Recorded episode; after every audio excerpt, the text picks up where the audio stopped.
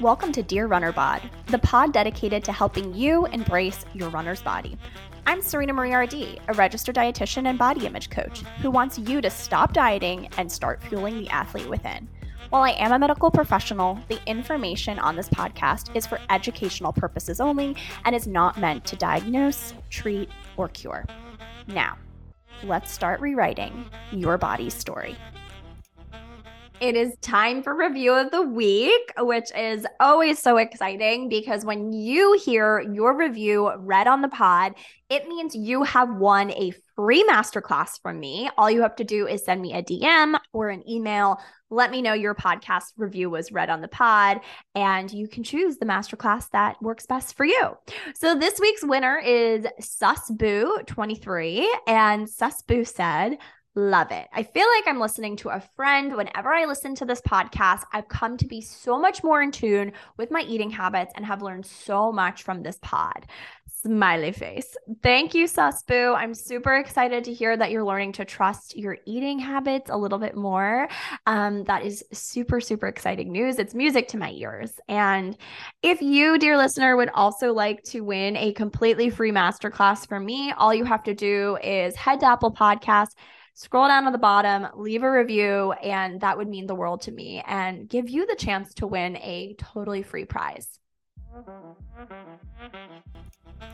So, in today's episode, I'm actually repurposing um, a podcast that I did with Bri Campos on um, a previous podcast that I was on with um, my then co host, Susan Ports, who is an excellent anti dietitian specializing in fertility nutrition.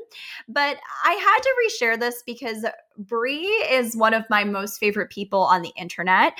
Bri um, was my teacher in body image for nearly three years. Um, and I just think that the things that she says and teaches are some of the most valuable lessons that you can learn in life. It is transformational what she what she teaches.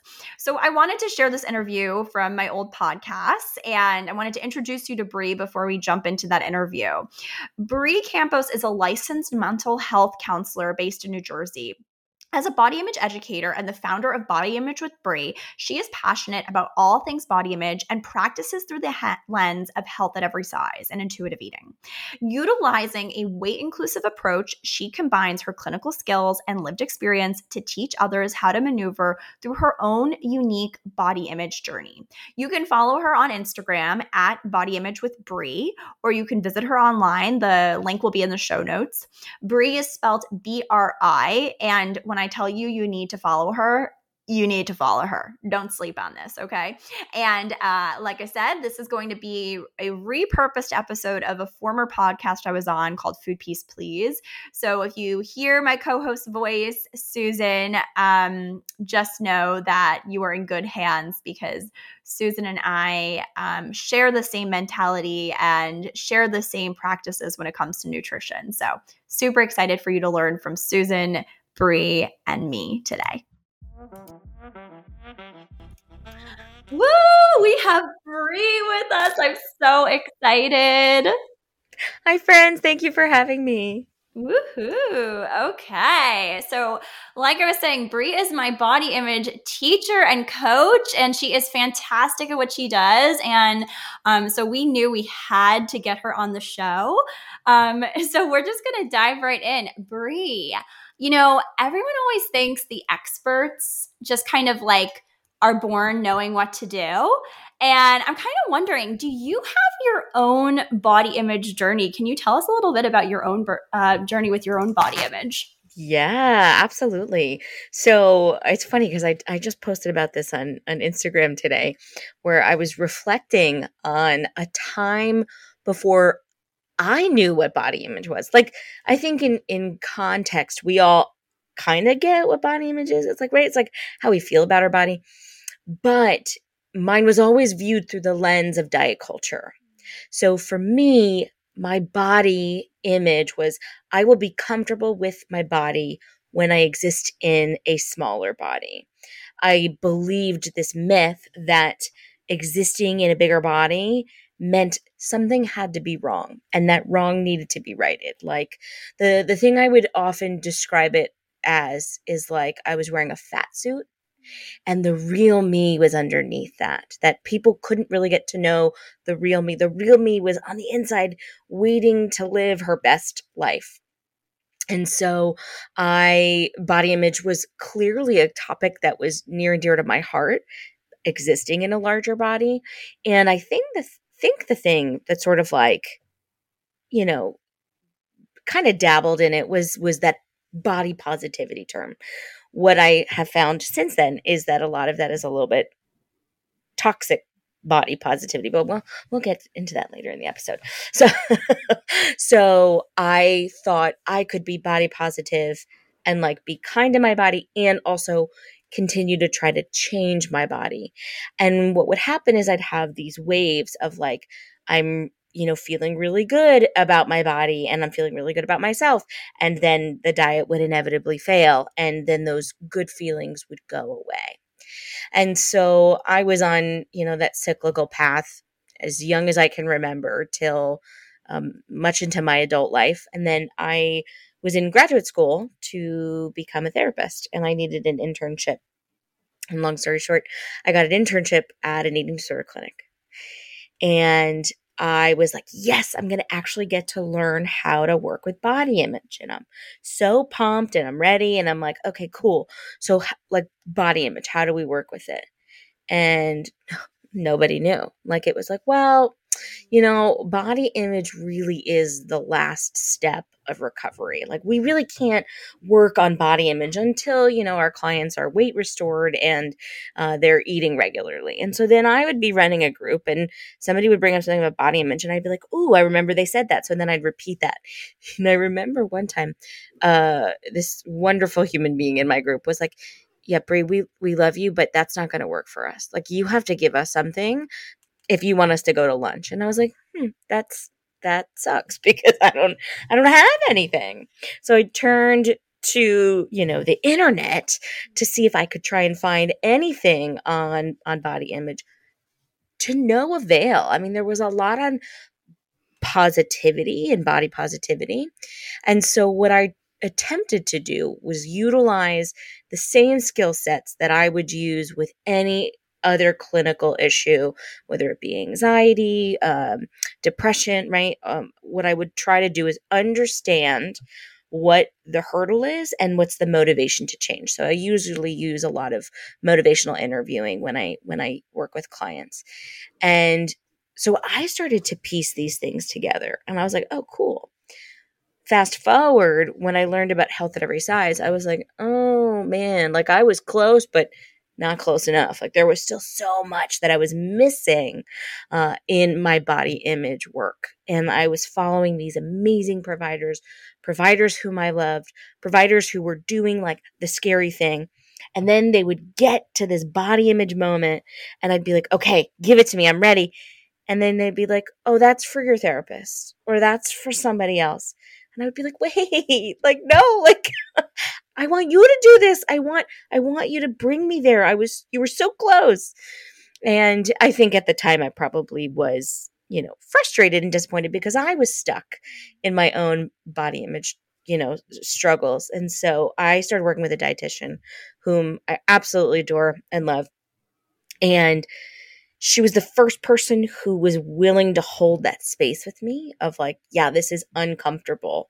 It's uncomfortable to talk about the body image. And also helped me, you know, she would allow me to challenge her in the same way of like, yeah, here's why this doesn't work for me because of the experience that I've lived or because of X, Y, and Z. And so it was shortly after that, after learning about health at every size, that I mm-hmm. decided I want to talk about body image. So when people are like, well, you could go follow Bri and Bri will talk about body image. Never in my life did I imagine this is where we would be, but here we are. And you are very, very, very good at it, may Thank I say. You. because I feel like, Bri, that's so interesting because, like, that's why I went searching for you was because I was like having all this success with food freedom. Susan, you probably feel the same way, right? Where it's like, this is the part where you get like tripped up with your clients is people don't like their bodies and food freedom sometimes makes your body larger and some people see that as a negative and as a bad thing Yeah, you know, and like now that I'm like working in like the fertility space, it's like so many of the things you were just saying, it's like I can just like all this just directly translates because like a lot of times in the fertility space, like body image gets really wrapped up in like your ability to conceive. And then, but then there's also this other layer of like women that are being told like well you have to lose weight in order to you know pursue x y and z treatment or just like if you Correct. they're given this very light uh advice of like just lose weight and you'll get pregnant. In the name of health right? right right. Because that's our solution to everything. Always. And, and so I, I think too like i mean so i listened to christy harrison's podcast. That was probably one of the most you know instrumental things in um, my beginnings of understanding uh, intuitive eating and health at every size. And my internalized fat phobia right? My own hatred of fat bodies and bias. I, I, was so intense. I needed somebody in a smaller body who had literally nothing to gain to say to me, Yeah, you don't need to lose weight to be healthy and I and I was like, well, that's not a podcast. Like, there's no way, there's no way that she could be talking about me. and so finding other people, other providers, other other you know people in life who are like, yeah, you can exist in a larger body and be healthy and get pregnant and do all of these things that you're being told right now you can't do because of the body size that you exist in. And I don't know, I don't know if you, would you guys like to hear a little bit of how my intuitive eating journey sort of paired with um, my body image journey. Heck yeah. Yeah, let's do it. so, like, you know, those moments when clients are like, yeah, I'm going to do the food freedom, but then they're like, oh my gosh, I felt so much guilt and shame after eating. Mm-hmm. Well, I remember in that moment, I had read the intuitive eating book and I was like, okay, so this is the part where I'm supposed to be cool with the fact that I just overate on a food that was previously not allowed. And I used the same framework that I would use with a client of okay, well, let's let's assess this, right? Is this shame narrative like what's the narrative here? And the narrative is I I felt like, you know, I was responsible for my body size because I overate in that one experience. And I said, "Okay, well, right? That's not real, right? And this is the things I would tell the, you know, the women in the eating disorder center is one meal doesn't change your body size. And so then I had to assess, okay, well, is the shame mine or is it someone else's voice? And I realized, oh wow, this is this is an outward voice that I've internalized. And so when I became a objective of like, well, why did I overeat on this food? That's when it began to click for me of, oh, well, you know what? I didn't really eat a lot earlier in the day because I was saving up for this meal and then tried to eat, you know, in, you know, certain amounts. And my body was like, no, we're hungry. Like she's communicating to me all day long. And I had learned for so long to ignore her. So, in learning to connect to my body, in learning to connect to my, you know, my hunger and fullness cues, um, and connecting to when I feel discomfort and when that discomfort causes me distress. All of that stuff is really good information. And can we take that information and, you know, organize it out rather than just taking it as, oh, this means I did something bad? Yeah. It's like building a house, right? Like brick by brick. Like every day, every experience, you're learning something new that you can then take and move forward and learn, continue to learn about your body. Yeah, absolutely. Absolutely. So, one of the things that we're dying to know a little bit more about is are you a fan of the body positivity movement? Let's talk about it. Let's talk about it. So, uh, I am not a fan of body positive Instagram. but if you were to look back at the roots or the origin of the body positive movement, it actually was a fat positive movement. And, you know, I, this is something, you know, I've taught Serena and I've taught other providers that I work with is that that fat positivity was actually rooted in like a um in an antithesis to racism. Because fat oppression was occurring mostly to fat black women right? And so the body positivity that we see today that's like your body can look like this and it can also look like this misses the mark on what the fat positivity movement was intended to be. And i think that personally yeah i i mean that that was the gateway for me body positivity. But when you look at it at its roots it's more than just loving what your body looks like on the outside. Body positivity is a social justice movement at its core. So that that i'm on board with. Mm-hmm. The you know loving the skin you're in that is just the whitewashed version of what our culture has created around um, you know loving your body. Because you know and i talked about this with with my community recently. I don't teach my clients to love their body. I don't believe that body love is the solution. For me i teach my clients to love themselves you know and if love feels really hard okay, well, can you at least just be kind to yourself? Can you be respectful? So, again, back to that moment where I felt shame for eating a food that I'd previously binged on, um, or quote unquote binged, because now I'm thinking it was probably as a result of restriction. I digress. But in that moment of, okay, you know, I can do what I've always done and shame myself for overeating, quote unquote, or I can respond how I would respond to someone I love. I would respond, I will choose to respond the way that I would respond to a client who reported quote unquote overeating. And once you're able to take the moralization out of these behaviors, out of body size, out of the expectation of society. So, for instance, you know, it used to be quote unquote bad. It was, I would feel like a, a bad person when I no longer fit in the size clothes that I fit the year before. And now it's neutral. Now it's like, okay, I need to get new clothing. That's still annoying. You know, it's still money I have to spend. There is sometimes still grief and loss of like, I really liked this outfit and I feel like I didn't get to wear it. And it's not internalized anymore. So if the body positive movement can support that, I'm all in. I love that. I love it. And just like that distinction of how, like, first of all, the social justice movement, because I think that is totally not known for a lot of people.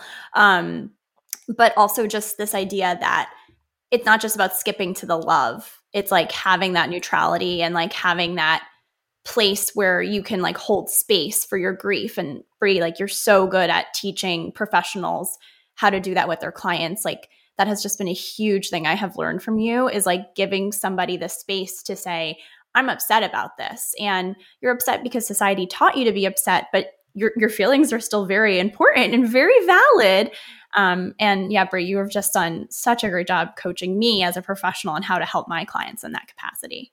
Thank you. And and I think too I just I want to stress to folks it's like it's not that um y- you you can't teach neutrality, right? Neutrality isn't taught. Neutrality is a byproduct of assessing the narrative. And so if we can just help our clients to suss out like hey, what's what are the thoughts that are coming up is this aligned with the values that I want to live by? And they will do the work themselves that it is kind, it is respectful, but it's not, I'm going to teach you to be neutral towards your body. Like I, I always joke, I'm like, I'm very neutral about the color blue. Like it doesn't really do much for me, but I don't have, you know, great feelings towards it. Whereas I love the color pink. And I can't, I can't muster up neutrality towards colors Uh, have an affinity for a color or not. So if part of the problem is our clients are having affinity towards a smaller body or a smaller body or smaller version of themselves, it can be really hard to sort of move through that. And that's where the concept of grief comes in, because one of the things that I had to do in my journey was realize that I was going to be saying goodbye to the dream ideal body that I would never get. I, you know, you know, we were speaking about, you know, going to the doctors earlier and I knew that in accepting my body not meaning that I'm like, woohoo, I love my fat body, but that like, yeah, okay, this is the body that God gave me. This is the body I exist in. And, you know, um, a lot of that is contributed to genetics. A lot of that's probably also contributed to weight cycling and, you know, now existing in this body. And also probably some, you know, uh, other medical things that were missed because they were so focused on me losing weight. But regardless, this is the body I exist in. And I might still experience fat phobia at the doctors. And I might still experience fat phobia from those in my life. And there isn't research that supports that I can change my body for long periods of time for long term. So the the option is either you continue doing the thing and and Sonya Renee Taylor talks about this in her work um the body is not an apology. She's like you can keep climbing the ladder knowing it's not going to lead anywhere or you can choose not to climb the ladder. And that's that's what body acceptance truly is is choosing not to climb the ladder. Ooh, i love that. That is so powerful. So so if a listener is struggling right now with having gained weight after finding food freedom like what would what would you tell her bri? I would tell her that she is certainly not alone. I would tell her that i would what i would want her to do is I'd want her to think about how she would encourage the person she loves the most in this world. And oftentimes, and we talk a lot about this, um, Serena, in our in our supervisions, is I think we've got down pat that negative self talk. That's easy. Like if I were to ask even all of us on this line, like, all right, what are five things that you don't like about yourself? If no problem, I could come up with something. Can you come up with five things that you like about yourself? It's probably much harder. And so, this is where that self esteem work has to happen. And so, um, one of the things that I teach my own clients is can we identify as an inner loving parent? And if that's too hard for you, can can you think about someone in your life who you believe just deserves that love and kindness regardless of what they do or don't do. So for me, that person is my goddaughter. That even though sometimes she is a gremlin and she can, you know, just be a terror, terror, I want nothing bad to ever happen to her, and she doesn't need to earn anything good. Like it should just come to her. So she's she's sort of my person that I think of of what would I say to her? What might I say to her? And if I wouldn't say it to her, if I would go to jail for what I would do if somebody else said it to her, then I probably shouldn't be saying it to myself. And so if if you know this listener is like, okay, well, I I've really enjoyed food freedom. I've really been so happy about, you know, being able to find all, you know, like all of these things. Uh, we call it a cost benefit list, right? Yeah, what are all of the, the things that it costs you, but what are the benefits of doing this? And at the end of the day, you get to decide if you don't want to do this, right? There's no, this is the difference between us and diet culture is like diet culture is like, you have to do this. Whereas like, we're like, we're here if you want to, but like at the end of the day, you, you have autonomy. So you're not alone what would you tell uh, either the younger version of yourself or what would you tell someone that you love? And then um, three what are the what are the benefits of continuing to do this? Yes what will it what will it cost you but what are the benefits? We can focus on the benefits if we can and the benefits can outweigh the the cost there will be more incentive to continue. You know i like I'm just loving everything that you're saying. but I, I I feel like one of the bigger things that like I just want to highlight that maybe not everyone's getting like is that really what we're saying here and what Bri is saying is like you don't have to feel one way. Like you are allowed to feel multiple ways. and that you have the ability to make any choice that works best for you Yeah. and and and here's where uh, I'll, I'll find a, now people who are in the health at every size space and they're like yes loving this message. Then when they have these body image thoughts they're like oh no now i'm bad at body positivity. Yes. Yes. Oh my yeah. gosh. It, it like creates this like confusion. For sure. And so again right um uh, i have a friend who always says this this phrase perfectionism is a tool of the patriarchy right? Intuitive eating, you know, self love, body kindness, it doesn't have to be perfect. There mm-hmm. is no manual, there is no standard of like, you have to do this. That's dieting, that's diet culture. Diet culture tells you how much you have to do. For us, for this community, I encourage my clients to continue to just build awareness and actively unlearn. That as we are informational gathering, what is coming up? Does this align with my values? Nope. How do we get rid of it? Yeah. So, okay, can you, if someone is gaining weight and they tend to view it as like letting themselves go, do you, can you talk a little bit to that? Like, is gaining weight really the same as letting yourself go? Because I know that that's something that a lot of people tend to think. It's a it's a great question, and I do think it is a, a big hurdle for folks. So um, Susan, I wonder if you could just even answer how maybe a client might answer of what does letting yourself go mean? A lot of times the answer that I get is like that you're not caring about yourself. Okay.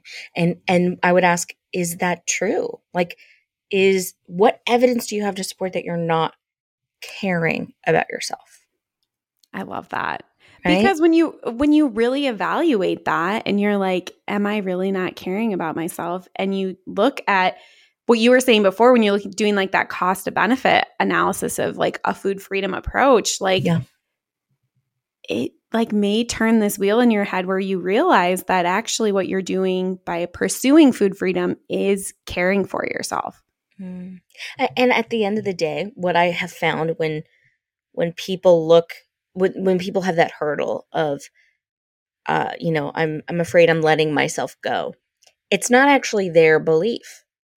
They are afraid that other people are going to see that and believe that that other people are going to look at them and be like oh wow she let herself go.